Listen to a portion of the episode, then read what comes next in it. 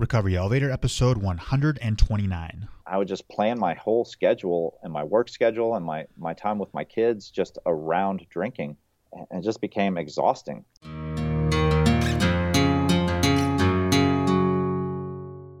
Welcome to the Recovery Elevator podcast. My name is Paul. Thank you so much for joining us. According to the Recovery Elevator sobriety tracker on my phone, my last drink was 1,053 days ago. On today's podcast, we've got a great interview with a gentleman named Randy. He's 39 years old, he's got four kids, and an awesome standard poodle puppy named Duke. And I want to give a special shout out and thank you to Randy. He has stepped up a couple weeks ago, as of a couple weeks ago, and he's now doing show notes for the podcast. Once again, thank you to Kathy, who did the show notes for six months.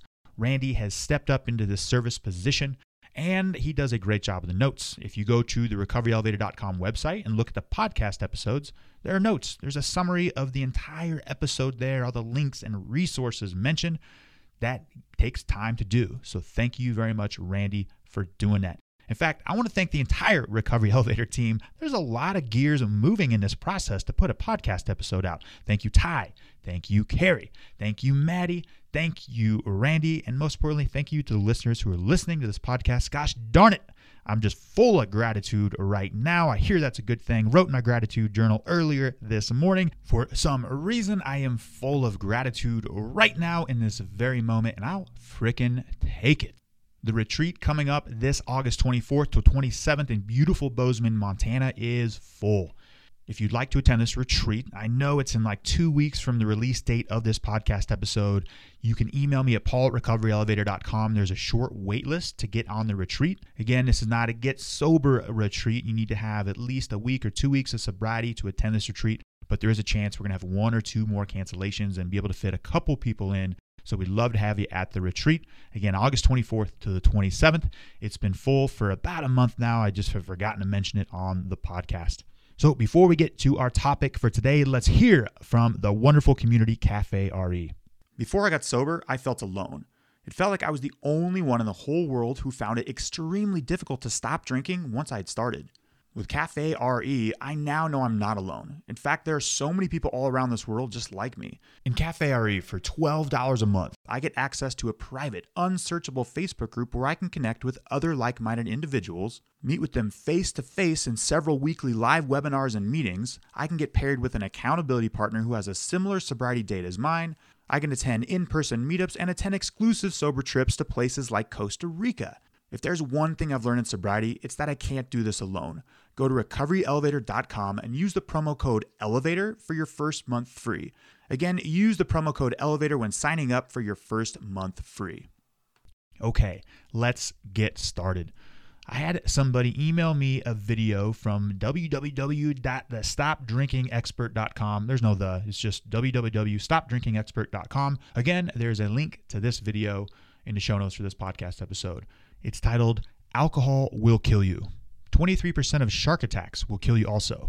Please don't Google that. I think I'm wrong on that one. Well, the title holds some validity. Alcohol, it's a matter of life and death for a lot of people. Number one, not so much the death component where you're going to overdose or drink yourself to a fiery grave. It's more of the issue of you're not living.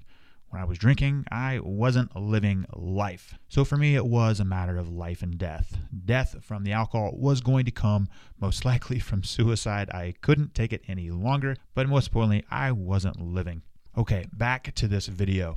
This video takes place in the UK and it talks about how alcohol is destroying the United Kingdom there's a group that sets up liver testing stations in random spots throughout the UK, and their findings are astounding, according to them.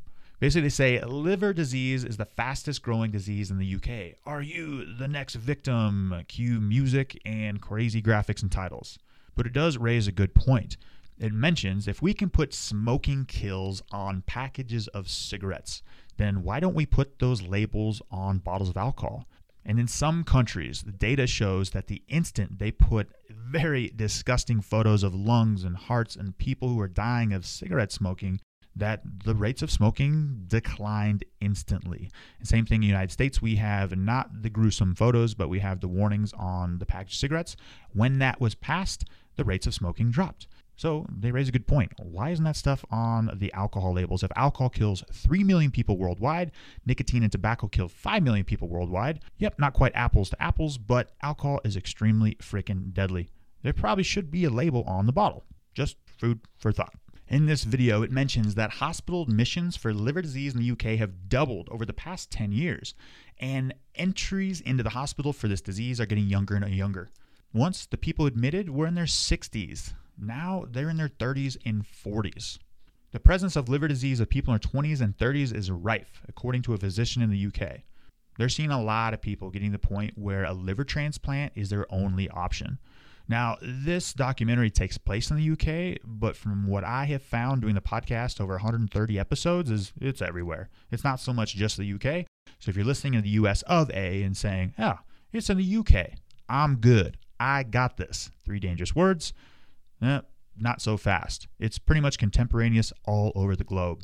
The video defines cirrhosis. What is cirrhosis of the liver? We've all heard of that. Cirrhosis refers to a stage of scarring in the liver where it can become terminal. End stage liver disease? Well, 50% of people will be dead within two years if you have end stage liver disease. So, this group is offering free liver tests in highly populated foot traffic areas in UK, and they expect about 5% of people will come back with elevated liver values. But they found 50% of the people that they tested came back with elevated liver values that were warnings and indicative of future liver disease. And the response of the people who received the bad news on their elevated liver values was, huh, that's funny. I just drink as much as all my friends. This video also talks about how the price of liquor and alcohol in the UK has become significantly cheaper over the last 40 to 50 years. Doctors say that alcohol cost half of what it did in the 70s. They interview big alcohol in the UK, and guess what they say? Well, the cheap prices, they don't attribute to people drinking more. Eh, well, I think it does. But if price wasn't an issue, then why discount it? Another strange phenomenon. In the UK, it's called preloading and not pre gaming. Interesting. To summarize, this video was informational. I learned some cool facts for the podcast, and I wanted to share those facts with you guys. But I think instead of stopdrinkingexpert.com, this should be called stopdrinkingforaweekexpert.com because these harrowing facts of liver disease and death rates and this and that, they're going to get people to quit drinking for a week. Fear does not harness long term sustainable sobriety. I've interviewed people on the show who've been given death sentences if they drink again and they get sober for a week, a month, and then they return to the bottle. That's the dangerous thing about alcohol is that for sustainable long-term recovery, facts of death and even when it's our own health, that doesn't necessarily lead us into long-term recovery.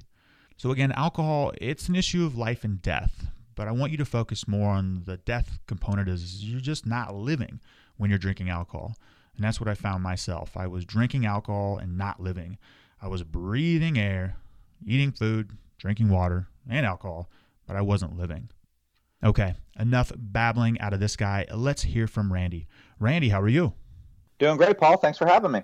Fantastic. Thank you so much for joining us. And uh, ladies and gentlemen, Randy is actually part of the team. I'd like to introduce him. He is doing the show notes for the podcast. So all of the text you see when you download the podcast on iTunes or if you go to the recoveryelevator.com website, you see the show notes? Well, somebody does that, and that's Randy, and he does a fantastic job. So, Randy, I'm excited to have you on the podcast and hear your story. Yeah, what's going on today? Oh, just having a great day so far. You know, running kids around and going to orthodontist appointments. So, you know, never a dull moment in the Ramsey household, that's for sure. there you go. Well, let's get right into this, Ramsey. How long have you been sober? My sobriety date is December 30th, 2016. So, six and a half months. December 30th, 2016. Did you uh, just decide to uh, go ahead and skip New Year's? Well, I know it was really funny how that was uh, coincidentally happening, but I was definitely going to quit on the first. But then I started at work. My schedule was kind of sporadic, so I was starting this like seven day stretch where I had a really tough schedule. And I'm just like, you know what? Today's going to be the day. I'm going to walk into 2017 without even a trace of being being drunk.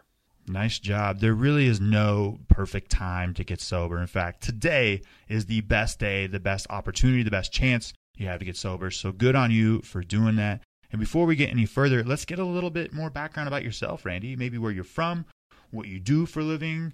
Do you have a family? And what do you like to do for fun? Okay, I'm 39 years old. I have four kids. They're age 12, 10, 4, and 2. I'm a restaurant manager. I live in Indianapolis, Indiana, and I'm currently trying to relocate our family to the Denver area. For fun, I enjoy hiking, walking with my puppy dog, and spending time with my family. And I think one of the big things now, after having six months of sobriety, is now when I tell people what I like to do for fun, I'm actually doing those things. I used to always, when people would ask me, Oh, what do you do for fun? I would tell them those things, but I would actually be just drinking in all of my free time. So hmm. now it's really nice that when the people ask me, Hey, what do you do for fun? I'm, I'm actually doing those things. Yeah, that's pretty cool. Walking the walk, and maybe sometimes you're even you know, like mid fun activity. You're you're telling people what you like to be doing. That's awesome. Yeah, yeah. And let's back it up a little bit, Randy. Was there a bottom you had around December 30th, 2016 or was that uh, you know, what what led you to decide to quit drinking? So I'd kind of progressed with drinking to this point that it wasn't fun anymore. I used to always have parties and be around people and go out with friends after work and 90 I had this big paralyzing fear of getting a DUI. So all of my drinking would just be at home well, my wife doesn't drink, so you know, I was just basically just drinking by myself. And we had we would have parties or dinner parties that have people come over. And the last one we had, no one was drinking. Like literally, no one was drinking. I was the only person, and everyone was having a good time. Everyone was socializing. We were listening to music, playing cards, playing pool, having a good time, and I was the only person drinking. And then everyone left, and I was up by myself, and I was still the only person drinking. And I woke up the next day. I was just really hungover. I felt like crap and I'm just like, what am I doing? Like, I, maybe I have a problem. And that's when I looked up a podcast for the first time and started listening and, and moved on from there. So at this party, nobody was drinking. It seems a little strange for me. Any any reason why? it was really strange to me because I'd known these people, and and most of the people were, you know, they weren't alcoholic drinkers, but they would, you know, drink two or three cocktails. You know, they were normal drinkers. Sure. And and I just looked around, like, why are you not drinking? And one person's like, well, I got to work in the morning. I asked the next person, why are you not drinking? I I just don't want to. I you know sometimes I get a headache and I don't feel great the next day. And I just like kind of went around the room, and I'm just like there this really exists. There's really people out there, and they're even friends of mine that that aren't drinking. But uh, that didn't stop me. I mean, I still had you know ten or twelve beers, and you know, and, and no way was I you know like, hey, maybe I shouldn't be drinking. I'm like, oh, okay. Well, I guess I'm not sharing any of my beer with you guys then. so, was it at this party that you first started to realize, or was it something before that? Did you have an idea for a while that you perhaps were drinking not in a normal fashion? So, I quit smoking in 2010, and every time, every attempt I would have to quit smoking would be foiled by drinking. I'd drink and have three or four drinks, and then I would just break down and be like, I'm going to buy cigarettes. Mm-hmm. And then I'd wake up the next day, be mad at myself, and just kind of repeat this cycle of really hard to quit smoking. And then I'd go three or four days, I'd go back to work, and I wouldn't smoke or drink. And then it would be my days off, or I'd have two days off in a row. And I would have a few drinks and just go buy cigarettes again. And so then I just said, look, I got to quit drinking if I'm going to quit smoking. And I did that. And then I went on this this health kick where I was losing weight and I wasn't drinking, I wasn't smoking, and I was just really tense and just really tight all the time and just not a lot of fun to be around. And it, it kind of drove people around me a little crazy. And they're like, "You need to lighten up a little bit." And I was like, "Okay, I you know maybe I took it to the extreme. You can't go from you know smoking a pack of cigarettes and drinking all this beer all the time to just the other end of the spectrum without any kind of you know separation from that." So my wife, we went on a camping trip. I, this was about two years I didn't drink, over two years. And she's like, well, what if we just got some drinks for, for camping and we just tried that? You know, you haven't drank for two years. You're probably okay. And I was like, yeah, you're probably right.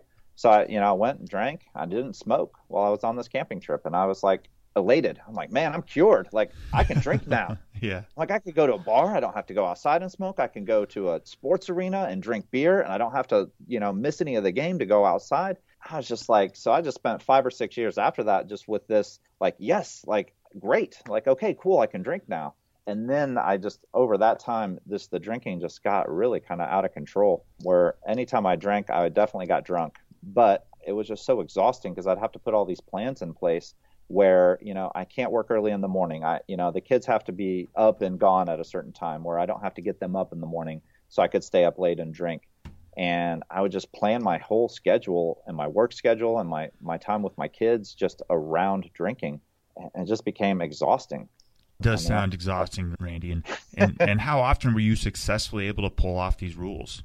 So the eight o'clock thing was my big threshold. If we were having a party, something was going on, I wouldn't drink until eight o'clock. And that was mostly because if I started drinking earlier, I would just get sloppier by the end of the night, and I really didn't want to see my kids to see me drunk. Sure. And I I think that's why when I quit drinking, people had a really tough time understanding I was an alcoholic because no one even saw me drink, usually even at parties, because it'd be eight o'clock and I'd be walking around with you know water or something, and I'd wait until that time to start drinking. But really, the last six months I was drinking, I uh, started.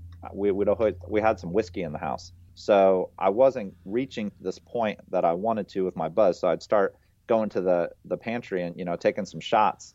You know, either people were looking or people were over. We were doing shots and having a party. Sometimes that would happen, but most of the time I would just do that to try to get myself to where I wanted to be that's when it really I was like, okay, you know, you never used to drink whiskey before, except in college. That was kind of the one rule we made when I got married was, you know, Jenny's family and my wife, they didn't drink like at all. So she's like, whiskey, no, beer mm-hmm. is okay. So I was like, okay. So then, so we've been married 13 years, and that's why I was like, okay. She said beer's okay. Like, let's go after it. So then I started drinking the whiskey again because the beer was making me fat and bloated. So I thought, oh, I could drink whiskey and Coke Zero, and I'll be skinny. And uh, sounds like a foolproof plan. Yeah. And so then that didn't work. And then I was, what are you doing? You got four kids, you have this great life. You know, what what are you hoping to accomplish? And I just constantly pictured myself as this older person, retired. You know, my kids are gone, and I and I just pictured myself just drinking by myself alone in retirement. I'm just like, what kind of life is that? That that's not something to work toward. You know, you need to get some goals. You need to be healthier. You need to be around your kids more. And uh, so, yeah, rest is history. Yeah, that definitely doesn't sound like a fun, exciting retirement. Just drinking alone at home with the kids gone. And congratulations for seeing the writing on the wall. And you, would would you classify yourself as maybe like a high bottom, you know, drunk? As is in, it sounds like you still got a lot in your life, Randy.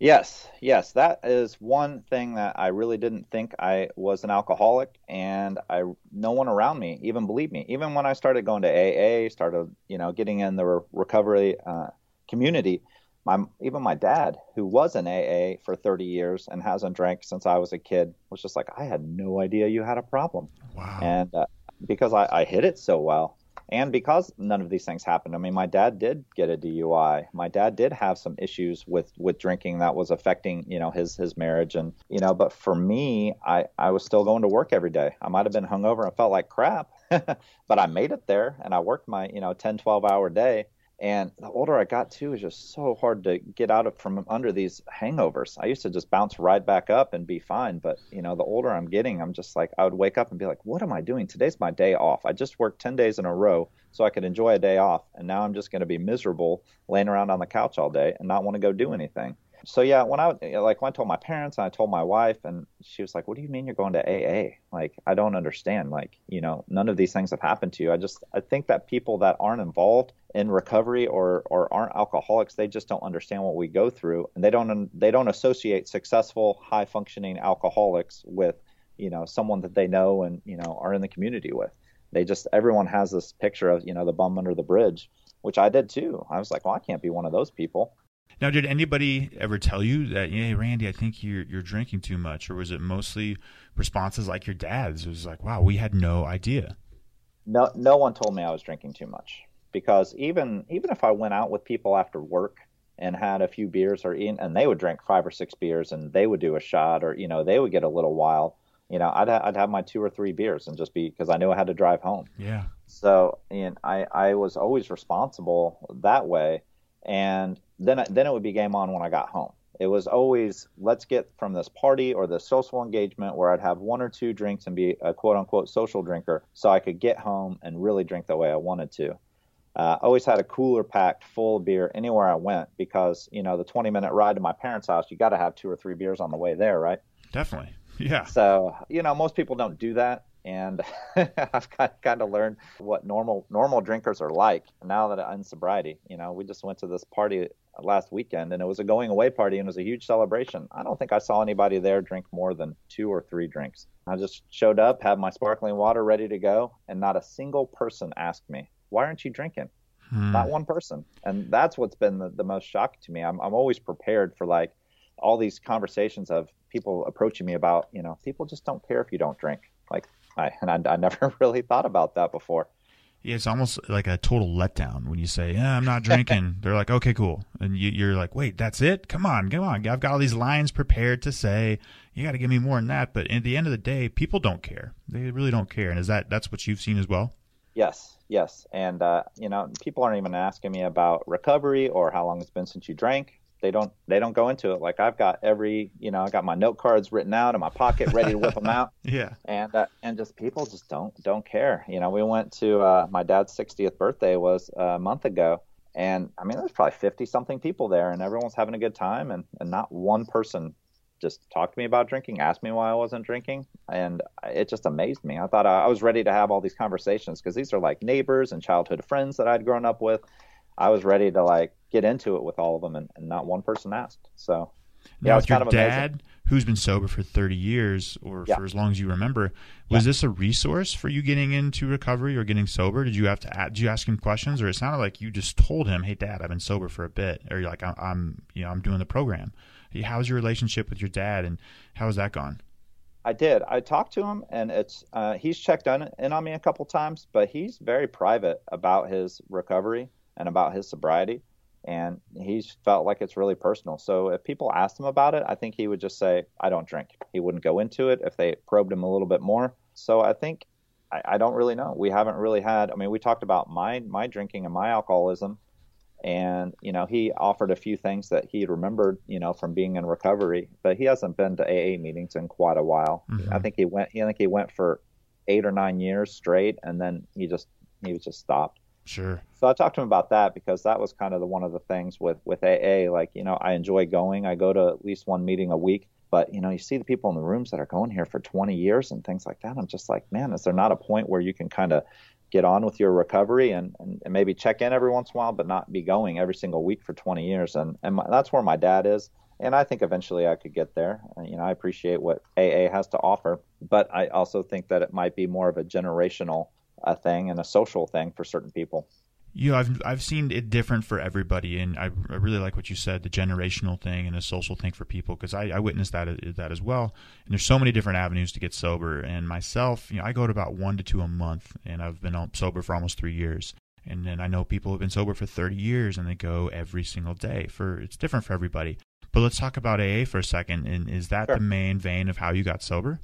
So my first initial when I started listening to podcasts and listening to Recovery Elevator, I, I, was like just binge listening and really resonated. And I hit like this streak of episodes where AA wasn't mentioned. And I was like, oh great, man, I'm gonna be able to get sober and not go to AA. This is gonna be awesome. Good. And, I didn't want to go anyways. Yeah, yeah. And so then I was like, okay. And then I got into a string where like five people in a row were like, hey, I started going to AA, started getting traction with my sobriety, started making progress. Mm-hmm. Things started to click with me. And I'm like, all right, well, I'm this far into it. I've been doing with people in the, in the in the podcast. I've been saying some things have been working for them. I'm like, let me give this a shot. Mm-hmm. So I went went to a meeting, and it was definitely not the right meeting. The first one, I just looked around. I didn't identify with the people there, but I was just like, you know what? I got to give it a chance. You know, everything's not going to be there initially. And so I went to four or five different meetings around town, and I found one that I really liked. And the people there were, you know, they all came from work, and they were all, you know, seemingly had their act together. And I was like, okay, and this could be, you know, a group that I could get into. And that's how I, I met my sponsor. You know, he he was a musician and all of these things, and you know, he was not a real big fan of you know religion. I was like, okay, cool. So I had his number and actually text him like, hey, would you be my sponsor? because uh, it's just so hard for guys to just, hey, you're a complete stranger. I'm having something I'm really struggling with. You want to help me with this? That's just not how how guys are wired to interact with one another. But uh, so yeah, he was like, yeah, man, I'll be your sponsor. And so you know, we've been friends, and you know, I really value his friendship and his perspective on things. And uh, you know, he's been sober over four years. Now, has so, he walked you through the steps? Yes, yes, we're working through the steps. I got through the hard ones. So right now I'm on number eight, I believe. But yeah, we got through uh, four, five, and six, which are the ones that you know the the dreaded steps. Yeah, those are the tough ones. And what did you learn doing steps four, five, and six? Well, I realized that I'm I'm actually a pretty good person. You know, when we when we sat down, I felt like I had all these like demons that were awful, And uh, you know, I really realized it's like, you know, my life is pretty good. I try to be nice to people. I try to do the right thing. Uh, you know, some definitely everyone's got a few things in their past that they're not proud of, but you know, I got through it and I actually felt good. I felt a sense of relief. You know, just telling somebody of, hey, these these are some of the things I've done. But uh, you know, the the thing is with with AA and doing the steps is it works. You know, just when you listen to the different things in recovery, when people are sharing with you, if you do them, it works. And that was what was really hard for me was I just thought the absence of alcohol and being a dry drunk, like that was it. Just stop drinking. Like what's what's hard about it? What's confusing? Well, mm-hmm. that that's only one aspect. And that is one thing I like about AA is it focuses on, you know, the three different aspects that are there. And it's like, oh, okay, yeah, there is more to it. You have to learn how to deal with people. You have to learn how to, you know, th- there's more to it than just than just quitting drinking. Absolutely. And let's let's back it up a little bit, you know, to right around December 30th, December 31st, the first, the second, that first week. What was it like when you first quit drinking? Oh, I wasn't sleeping great. Uh, that's for sure. So now that I've been sober, I, I mean, sleep is amazing. Uh, if that's one thing I can I can let everybody know that are, they're struggling or they're getting started. I used to think that I slept three or four nights a week because I had a busy life and I was stressed about work and you know I got to get up early tomorrow and that's why I would only sleep. But but now I mean I, I'll sleep seven or eight hours straight and like be asleep in the same position I fell asleep in. It's just like wow. like that hasn't happened to me since I don't know college. Mm-hmm and I used to think too, it's like, oh man, I'm off tomorrow. I'm going to drink. And if I drink extra, I'm going to just be passed out and just sleep so great. I guess I was naive and didn't realize, you know, how addictive that alcohol was. And I, my body was actually going through withdrawals. That's why I woke up at three o'clock in the morning and couldn't fall back asleep. So then the first, the second day, actually, my second day without drinking, I woke up at like six in the morning. It was Sunday morning. I was down in the basement, uh, binge listening to some podcasts and my wife walks down the stairs. She's like, "What are you doing? It's six o'clock in the morning on a Sunday." I'm like, I don't know. I'm just got on the treadmill. I'm just working out. I'm listening to podcasts. Like, I, I don't know what to do. Like, like I'm sober. Like, I'm not hungover. I feel good. I have energy. Like, I don't know what to tell you. This like, is what sober people do, right? Yeah. She's like, okay. Like, like she was just like, okay, well, we'll see where this goes. You know because she didn't really get it uh, at first either. So, but yeah, and now now that things have kind of calmed down, and but the first few days uh, they were definitely tough. And I wasn't. It wasn't so much the the craving of the alcohol. Like my willpower was strong enough to get past that, but it's just it's just like, well, what do you do now? Like, okay, I listen to some podcasts. Like, what do you do when you're not at a meeting or working on recovery? And and it's finding those activities and things you enjoy to do that take the place of that. You know, we worked on puzzles with my kids. I hadn't done a puzzle with my kid in, in years. Um, you know, and now I wake up and it's like, okay, let's go do something. Let's go on a hike. Let's go, you know, to Zip City, which is like this zip line trampoline place. I never would have taken my kids there and spent two hours there when I was drinking because that's valuable drinking time. So yeah, uh, it's just you know that that first few days, I definitely remember being it was very very hazy and just kind of like, well, what do I do? And I just remember having that sense of confusion. And I, I actually joined the Recovery Elevator Facebook group like within the first two weeks, I think, of, of sobriety. And I just remember listening to the podcast and hear people talking about it. I'm like, well, I don't even have Facebook. Like, how does that even work? Oh, that's right. So, you had to get your own Facebook account for this. You yeah. really got outside of your comfort zone. Yeah, I did. And so uh, you know, I'm sitting there and I'm trying to sign up for Facebook, and then my wife's just making fun of me, and she's like, "You got to put pictures on there." I'm like, "I'm like, they don't need pictures." She was like, "Trust me, you got to put pictures on there." I'm like, "Okay." so I'm trying to like figure out how to do all these things, and I get in the group, and and I realized that most of the people in the group were like me. Like everyone here is going to work. You know, they have families, they're busy, they're just trying to better themselves, and kind of the further along I get in sobriety, the more I realize that you know when when you quit drinking you're doing it for a reason. And whatever that reason is, it could be something long term or short term. But, you know, the long term goal for me is happiness. And I haven't had a day of sobriety that I regretted not drinking the day before. I mean, even going to these parties, I'm not like, I had a lesser fun time because I wasn't drunk. I, I actually I have a good time. It's engaging. You show up for two or three hours, you socialize with people, and you leave. You don't have to be there for seven hours and be wasted. And that was a big takeaway for me. I'm like, oh, this is how normal people are. Randy, I'm going to touch up upon something you just said. Is is there's never been a party that you didn't regret not drinking the night before, and comment a little bit more about that because that that's a pretty big point. So yeah, I mean, just now when I wake up and I and I've gone and we haven't been to a ton of parties. I don't want to make it sound like a you know we're like socialites. I got four kids and, and work a crazy sure. hours, but we got invited to a lot. And, now that my daughters are older and they can help help with babysitting, we're able to do things more with friends. And I guess I'm what I'm realizing now is that as that party isn't show up and and everyone's drinking and everyone's doing shots and you know all of these things I, you know as i get a little bit older you know people when they go to these uh, events and they go to these parties they're having one or two and they're there to visit and be social for a few hours and you know kind of get away from whatever they're doing and then they go home it doesn't have to be this big we're up until two o'clock in the morning and you know last man standing and that's just how drinking was for me and for for my entire adult life so th- that that's what I think is like the difference. And then then now when I leave those events, I know that I didn't go and you know drink my cooler on the way home and then come home and have more and then stay up late and drink. And I wake up the next day and I feel great because I didn't drink anything the day before. Yeah, Randy, walk us through a typical day in your recovery today. What does your recovery portfolio look like? Okay, so today is I'm just I'm just there a lot more for my kids. Uh, that was kind of one of the deals that I made with my wife was I'm going to get up early, even if I had to work late the night before, and I'm going to get the kids to daycare in the morning, which never happened when I was drinking because mm-hmm. I'd be too hungover. You know, I, I like to check in with the online group, like to check in with my sponsor. You know, he and I will have lunch or go to a meeting or do something once a week but he actually was getting on me. He's like, "Look, you don't have to be having something sobriety threatening to contact me. Like, you can just say, "Hey, what's up? How you doing?" I'm like, "Okay, yeah, that makes sense." Like, I felt like he was this resource, like, you know, do not use, you know, break glass in case of emergency. Call your sponsor. Like, no, you, yeah.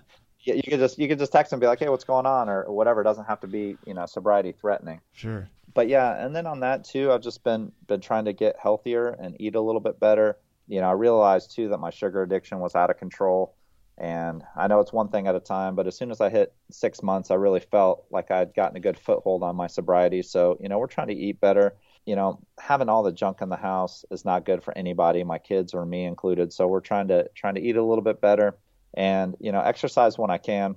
And now instead of exercise being something that I'm just like dreading, like I know I have to exercise, it's something I look forward to. I mean, all of these things are things I look forward to. Uh, whereas before, it was just like, what do I have to get done so I can drink? Okay, I got to go to work. Got to take care of my kids. Got to do grocery store. Okay, now I'm done and I'm home and I can drink and nobody bother me or mess with me because it's time for me to drink now. Like all that gone and all that tension is gone and all of that. We got to hurry up and go, go, go because I got to, you know, even on vacation, that's how I was. I was like, look, we're on vacation. Vacation means I'm drinking. So, you know, all the stuff you got planned during the day, all these sites you want to go see, like, we need to get that done early. sure and I guess I didn't realize it was just because I was so addicted to alcohol. I don't. I mean, the amount of uh, naivety I had towards it, how powerful and addictive the drug was. You know, I'm kind of baffled by it now. Now that I've been listening and you know, I've done so much research on it. And what a lot of people don't know is alcohol is extremely addictive. It's just one of the top four most addictive drugs in the world. And you know, you've heard me say on this podcast before that hey, this is a matter of of life and death and you know you randy you and i we didn't really get close to dying due to our alcohol eh, but what you just said was not living that you had to get everything done like check mark check this check this check this and then i could start drinking it was just everything needed to get done so i could start drinking and that just doesn't sound like a lot of life like you're living much and things are much different these days right yep that's absolutely correct and how does that feel i mean it just feels feels so much better i mean just waking up today is that I, I don't have the anxiety. I used to always just wake up and I'd be like, what do I feel like? Okay, what's my hangover like? Okay, what do I got to do today? And I would just immediately try to assess, okay, I feel really bad. Okay, well, maybe if I have one aspirin, I'll be okay. Well, if I eat something, I take a shower, have some Pepto, I had this whole routine of, okay, if I do all of these things, then maybe I'll be okay to get to work today and get my act together. And by the time I got to be there, I'll be fine. And now it's just every day happens, and it's it's one day at a time, which I know is cliche, but it's my favorite cliche of them all. And and I just approach which day. Okay, I wake up now, and it's like, okay, what do I have to do today? Cool. Bethany has an orthodontist appointment. Okay, I can handle that. Okay, what happens after that? We're gonna knock out this podcast. That sounds like fun. And I'm not trying to progress through all of these things at this pace to try to hurry up and get done to something. You know, like I'm yeah. just living life, and I, I'm experiencing things a lot more in the moment instead of just what's next, what's next. And and that's been really life changing. And and just sleeping better. I don't wake up irritable anymore. You know, one of my worst moments from drinking was Jenny had left and gone to run an errand or something. So my daughter woke up, my four year old, and woke me up, and she wanted chocolate milk. And I just started screaming at her because I'd only been asleep for like three or four hours because I'd stayed up so late the night before. And I'm just like, what kind of person screams at their four year old kid who just wants something to drink? Like, that's not right. That's mm-hmm. not what mm-hmm. normal people do. And just that was one of like, man, it just made my heart hurt. Like, yeah. did I just do that? Like, what? You know, and like, I thought it was funny because this morning the exact same thing happened. Like she woke up and came and was like, "Hey, Dad, what's up?" And I just opened my eyes and I'm like, "Hey, how are you? Give me a hug." oh, that's so cool. Yeah, that's so awesome. And you mentioned earlier you're a restaurant manager. I know yes. that industry somewhat well, and alcohol is contemporaneous with restaurants and bars and things like that. Has it been tough staying in the same industry and staying sober? I mean, it has its challenges. I don't really think about it as much when I'm at work because I never drank at work. I think the only time is now. It, it's, it's, actually kind of helpful to be in recovery because the servers come in and I mean they're just out so late and partied so hard and they come in and just feel like crap and I just see it in their eyes. I see it on their faces and I'm like I don't miss that. That was me. Mm-hmm. Come in and just try to get through your shift, you know. And so in a way I think it's kind of helpful you know but th- there's a few people that you know that are regulars and I, I know that probably have you know some drinking issues but they know i don't drink and i've kind of talked to them about it and actually those are the people that talk to me more about my sobriety and my recovery than anyone and these are just you know people i know from work and i think that that they just want to have a better understanding of what's out there in recovery maybe for themselves maybe they're just being polite i don't know but um, they've asked me more about what's going on with me than i think you know even people that are closer to me. Gotcha and before we hit the rapid fire around, Randy, I want to talk poodles for a second here. Yeah. Okay. yeah. So great topic. Yeah, Randy and I both have beautiful golden standard poodles, not uh, not golden doodles or anything like that. The real deal, full 100% standard poodles. Tell us a little bit about Duke. Duke has been amazing. There was a post in one of the groups that said they felt sorry for people that don't have dogs in recovery. And I'm like, you know what? I feel sorry for myself for not having a dog. So we yeah, were. person's uh, right yeah. So we were researching all these breeds, and my wife, uh, you know, found like the smartest hypoallergenic breed. She's like, "What about a standard poodle?" And I was like, "Hey, I know somebody that has one of those." I'm like, "That might work out for us." And yeah, he's been great. He's he's been just a joy to have around. The kids love him. Uh, he's just he's so sweet and loving, and you know, I can't wait till he gets to be bigger. But he doesn't realize how big he is now. And when he just jumps on you, it's just like okay, and he's there. what is he like? Fifty pounds right now? Yeah, yeah. He's just went. He's like right at fifty, and uh, yeah. So he loves going on walks, and he's just so well behaved, and his demeanor is so calm. And we he's just been been a wonderful pet so far. So I'm excited to have. I can't wait to see what he's like when he get, gets full sized, and you know we can really get some running done together, and you know go on some serious hikes because you know you got to take it easy on them when they're so little. Sure. So we're just doing little like mile or two mile walks around the neighborhood. But when he when he gets full grown, I'm really looking forward to getting some serious hiking. Awesome. I love it. And Randy, we have reached the rapid fire round. If you could answer these questions within 30 to 60 seconds, that would be great. Are you ready? I'm ready. Uh, number one, Randy, what was your worst memory from drinking? Okay, so we went out with my little brother, which he is 30 now, and this has been a few years ago. And he and his wife and a couple of friends, and we went out had sushi for the first time, trying to expand my horizons and we I never had uh, Irish car bombs before. So I decided to try to keep up with these youngsters and do all these shots and drink all these beers. And we were out late and we stayed in a hotel room. And it was, I felt like death the next day. Uh, sushi and car bombs do not mix well. and it was probably the most hungover I've been. And then we had to wake up early and go to a fun fair at my daughter's school oh, early oh, in the morning. So, oh my gosh, it was hot outside, and all the parents were just like, "Hi, how are you? Super chipper, you know, really happy. Let, us go. Do you want to help me host this event and play these games?" And I was just, oh my gosh, I didn't want to take my sunglasses off. I didn't want to be around anybody. Just like, what are you doing? Like, why, like you're not even, you're not young anymore. You're not in college anymore. Why did you try to have shots and be that way? That's ridiculous. So yeah, sure. it was pretty, pretty rough. and next question. We've all heard the aha moment. Did you ever have an oh shit moment indicating that you couldn't control your drinking? Well, I do remember I, I, came home from work and I looked in the fridge and there was only eight beers in there. And I freaked out because the night before, apparently, I had exceeded the limit I had set aside for myself. So I was really angry and I had to run to the liquor store after I had just gotten off work. And and I was just driving back. I'm like, most people probably don't look in their fridge and see eight beers and think that's not enough. I better get more now before I start drinking. you're, you're right. Eight, eight people, eight beers to most people would be more than enough. Probably four Yeah. beers too many. Yeah. I love it. And next question, Randy, what's your plan in sobriety moving forward? Well, I, I definitely want to keep on moving forward and uh, you know go where sobriety takes me. I, I've definitely been working really hard. Uh, meditation is one avenue I'd like to pursue. I, I know I definitely that's something that requires attention and time. Uh, I feel like I have a really good start and good good groundwork laid, but I kind of feel it's like the more and more you get into recovery, the more things you realize that weren't there before. And you know, I think we're all trying to work together to improve our lives and I just want to see where it goes. And so far, the six months, I, I've seen so many vast improvements that you know I want to keep on building on that. And what's your favorite resource in recovery? So I'm not not the biggest reader, but I did. Re- I heard so many people mention this Naked Mind, so I read it start to finish, and that was like every light bulb went off on every chapter as I was reading it, and I'm just like, okay, that makes sense. Okay, that makes sense. And it was it was very eye opening to me. And that was after reading that book, I, I just I recommend it to anyone. It's a really good read. It's really well put. Perfect. I totally agree. I think everybody who wants to get sober should should get a copy of that book. Mine is covered in highlights, sticky notes coming out. It's a great read. I loved it. And in regards to sobriety, what's the best advice you've ever received, Randy? So as far as far as the advice that I've received is, I, I, just think I just think try different things. If you go to AA and it's not for you, okay. If you want to do you know smart recovery, that's not for you. You know, there's all of these things and avenues and resources out there. Just, just try them out.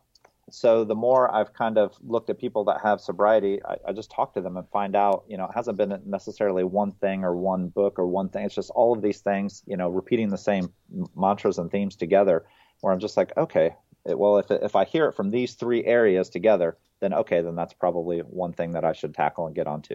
Sure. And what parting piece of guidance can you give to listeners who are thinking about quitting drinking or in early recovery? If you're thinking about getting sober, then let's do it. I, I have not regretted a day of sobriety. Uh, you know, when I first quit, I thought to myself, well, if I don't like what sobriety has to offer, I can always go back and drink. If my life doesn't improve in any way and I don't like feeling good, then I can enjoy hangovers. I can go back to having a bunch of anxiety. I can go back to sleeping like crap. I can just do it again. You know, I mentioned earlier that you know I had this tremendous fear of drinking alone by myself. If I don't if I don't make changes now, then I know that I'm going to regret it when I get older. So I, I just feel that all these hobbies and things that I'm interested in now, like this is the time to be into them. I, I don't want to wait. I just want to do it now. I kind of feel like that's one good thing about getting sober is you know why wait? Let's just do it. And before we depart, give listeners your own customized You Might Be an Alcoholic gift, Randy. You might be an alcoholic if you still pack a cooler to take to parties, except now you pack it full of LaCroix and other sparkling waters. Boom. LaCroix, the, the nectar of the gods. That stuff is delicious. It is. Randy, thank you so much for joining us on the podcast. I look forward to meeting you in person at the retreat this August. It's going to be a great time. Thank you, Randy. My pleasure. Thanks for having me. I want to give a shout out to Angela Paris up in the Pacific Northwest. Congratulations on two years of sobriety. I met Angela at Recovery Elevator Meetup in Seattle. I think she had six months or something like that at that time. It's been really cool to be part of your journey. Thank you for being part of my sobriety, Angela. Keep moving forward. I'm excited for what the future holds for you. If you've been listening to the last several episodes, you'll know that I quit smoking. In fact, I'm happy to announce that today is 35, I think 35 or 36 days without a cigarette. I started smoking in January. So I didn't really go that long developing those habits, but my body was physically dependent on nicotine. I apparently have to learn lessons the hard way twice because last year I quit chewing tobacco. And I probably should have listened to those podcast episodes because that was a four letter word starting with H. I, I can't remember what it is. Um, uh, oh, hell. Yeah, that was hell. And quitting smoking was also hell. But I remember when I was quitting smoking and when I first started, first one day, first two days, first three days, I would tell myself, I can do this. I can do this. First thing I would say in the morning, I can do this. And you know what? Of course, that's great to tell yourself that I can do this. If you're listening to this podcast and you're wanting to quit drinking, tell yourself, I can do this. That's great. You want to give yourself positive affirmations. However, I need to switch my thinking, and I have done this from I can do this to I am doing this. I can do this was making me focus on the destination. I kept telling myself, oh, only when I get 30 days will I be out of the woods. Oh, you know, I need to get three, four, five months under my belt before I can be happy. No, I am doing this. I am doing my journey. And it doesn't matter where you are in your journey with quitting a drinking. It doesn't matter if you're drinking right now, listening to the podcast, because you are doing this. You are listening right now. And don't focus so much on the destination, but focus on the journey. Acceptance is the answer. We have no affiliation with Alcoholics Anonymous, but I think it's page 417. Acceptance is the answer. We need to find a way to be happy and accept the current terms and situation we find ourselves in today. I am doing this recovery elevator, and so are you. Don't focus on 30 days of sobriety without alcohol, or one year, six months, two years. It doesn't matter if you've got 20 minutes, two days, less than a week. You are doing this, and it's not easy. It's not easy at all. Addiction is a bitch. It's a total, total bitch. But it gives us the opportunity to un-F ourselves. I'm sure I could have thought of a more eloquent way to state that, but if we are deep in the grips of addiction, we have a phenomenal opportunity in front of us, and that's to get ourselves right. Many people, they can't figure out how to get unstuck. For me, the answer was simple. I needed to quit drinking. And the answer was simple about 35 days ago. I needed to quit nicotine again. Okay, recovery elevator. Don't forget, you are doing this. And Paul, you are doing this. Recovery elevator. We took the elevator down. We got to take the stairs back up. We can do this.